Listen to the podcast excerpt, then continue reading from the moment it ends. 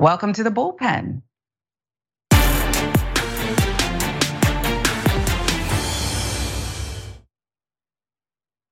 I'm kind of nervous for this one. And it starts with just your name because I want to get it just right. Although I don't think I'll have the right, you know, spin on it. Ilan Muallem. Um, I did it. Okay. The, I'm sure people tell you this. You just say it quickly, but it's a smooth, brilliant name, and you're a brilliant talent. Um, CEO of Edgar Watch Company, actor on numerous television shows that we all love films, including AMC's The Walking Dead, Netflix's Slasher, frequent guest on Fox News, Western Journal, and The Daily Wire. So it's an honor to have you um, in the bullpen today. And I want to talk about your work, um, but I want to start with with this ongoing the strike um, because a lot has changed and a lot could permanently change. The stakes are high, and just you know, reading the the article from Variety, and there's there's many out there. Jennifer Lawrence, Meryl Streep, your fellow actors, um, Rami Malek, urging um, SAG-AFTRA leaders to take a hard line. Okay, they're they're saying basically when it comes to the writers and the strike and everything that's going on, this is not the time to have a middle ground. It almost sounds like they're saying, don't negotiate here because the stakes are too high. What say you?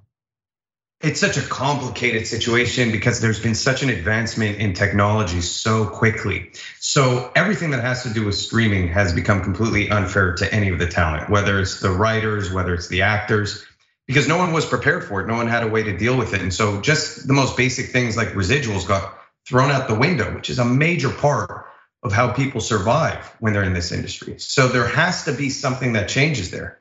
The problem is that some of the things they're asking for on AI, in my opinion, are difficult because it's coming. It's a new technology, it's coming, and it's dangerous to everyone in the arts. I always thought, I'll just say this, I always thought that the last thing that would be taken from everyone because of AI would be art. I thought that was the last wow. thing that computers would get right. And that's the thing they're amazing at, apparently. So it's uh it's scary. Yeah, it is scary. And to hear you say that, that you know, they're perhaps being aggressive in, in that way because it is so scary. But then what what can one do? You know, I read an article and it was stunning to me that there are writers who have penned um, hits, been part of collaborations that are just incredibly well received by audiences around the world, and they sometimes can't or can barely pay their rent. People don't understand the business. They think someone such as yourself, a writer, if you're part of this TV world, you're all rich. And so enlighten people about the haves and the have nots. Yeah, there's a huge misconception about about anything in in this kind of artist world. So one of the main things is you could write a huge, huge hit for streaming television, and whether it's Netflix, Hulu, whatever it is, there's no guarantee that you're making any money off that past what they initially paid you. So you could have one of the most successful shows in history, which some writers out there do have, and it doesn't actually benefit you monetarily. You might be able to ask more on your next gig, but we've kind of come into this place where people don't know how to set up long-term uh, stability for themselves because of how streaming has changed the industry so fast and how no one kind of kept up with it to the point of saying, okay, we need to be more transparent. These companies are not transparent, by the way, with how many views they get and kind of the royalties that should be paid out because there's no structure for it in place. So there, yeah, there's no direct correlation to being successful as a writer on a show and necessarily having millions of dollars. That's just not the case anymore. And so I want to talk about sustainability and if things don't change, if certain aspects of the industry will collapse, because some people think that's true. But before we get there, you mentioned the streaming, and again, just the research. There is so much money that's being made, and you've said that. Well, you know, it came on and people didn't really prepare for it, and it it feels like these powerful companies they did know it was coming or at some point realized how good this can be. And we're talking now about enormous greed, enormous greed because they're making so much money and breaking off so little to those who stirred the drink, so to speak, that it is what brought us to today. Is it an unfair assessment? I think the problem is you have now an entire library at all times of every show that's ever been made, mm-hmm. every movie that's ever been made. So if you're a writer, if you're an actor, if you're trying to come into this industry, there's so much competition, there's so much content being created all the time. It's become so hyper competitive. And we've stepped away a lot from making really story driven shows to stuff that we just know is going to push and sell, push and sell. And I think that's part of the problem too. We have to get back to being hyper creative because Maybe that's the area we beat AI when it comes out. Maybe there has to be something that changes in the industry.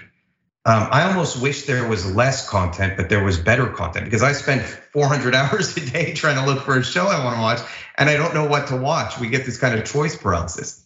So if you're someone trying to present value nowadays in the industry, it's very, very difficult. Can the audience then help? Because perhaps if more of us are channel surfing or content surfing and we're not satisfied, um, demand is not being met. Can the audiences do anything to help with leverage here? Well, the power is entirely in the audience's hand. I mean, what you watch ends up driving what people in these studios put money toward. Uh, you saw with the Flash. Uh, I guess there was a backlash toward Ezra Miller. I don't know exactly if it was that or just DC superhero fatigue. But the movie had a big hit when it came out, and then it just crashed after that. And it's it's been a disaster. So everything is driven by the consumer, by the viewer. Uh, I guess the the question comes down to what kind of future do we want to create in this industry? Because mm-hmm. a lot of artists are just getting burnt out.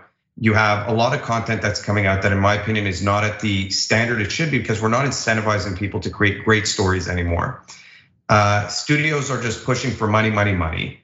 And then you have this industry that we have now, which is everyone kind of feels at a loss. They don't feel like they can sustain their lifestyle. They feel like they've just become gig workers who no one cares about. And it's sad. You see, I'll tell you a story that's that's really ridiculous sure. in acting.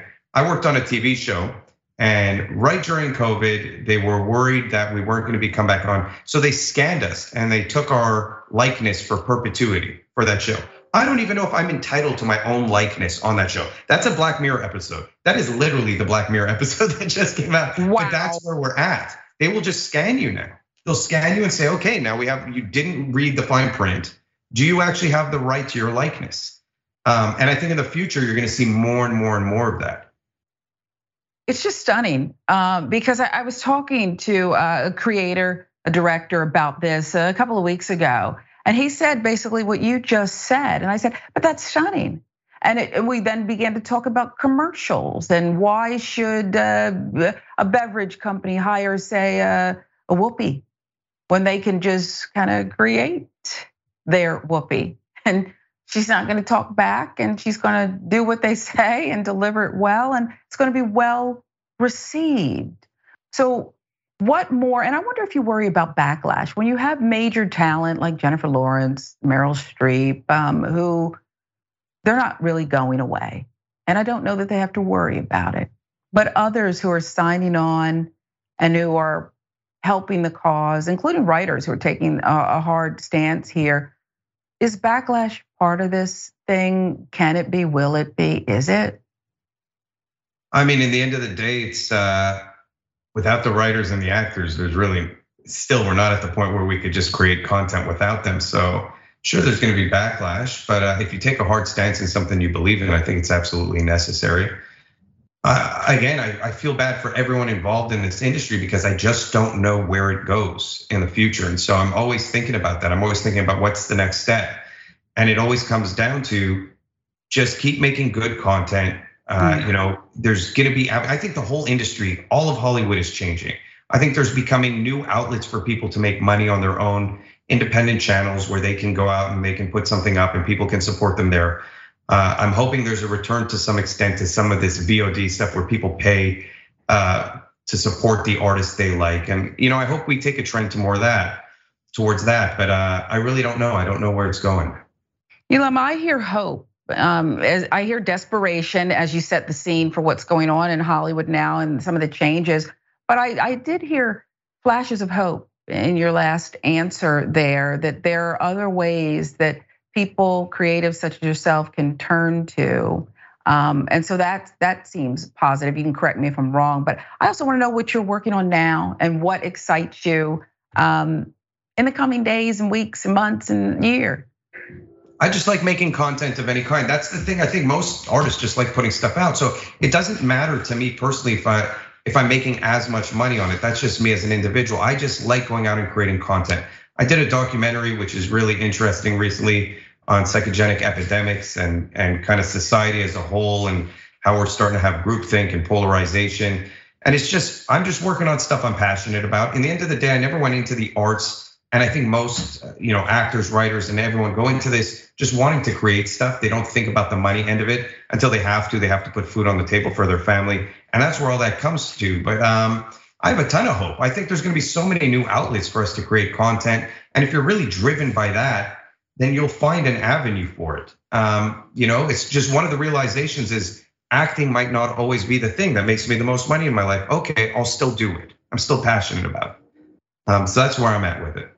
Yeah, and you're great at it. And let's hope it continues. I'm going to give you the last word with this. Um, I had an actor tell me that, and a content creator, that the problem is when you bring a lot of the creative juices in, that some of the studios, they, they're not interested in that. It's very formulaic nowadays. Um, well, this was popping over here. And so this is what we're going with. Everything, you know, it's like the cyclical thing. Everything's a judge show. Everything's a whatever. And so I wonder if um, you find that and if that stamps uh, down on creative juices or no, that if you just thread that needle and find the right place for your content, dreams I mean, can be realized.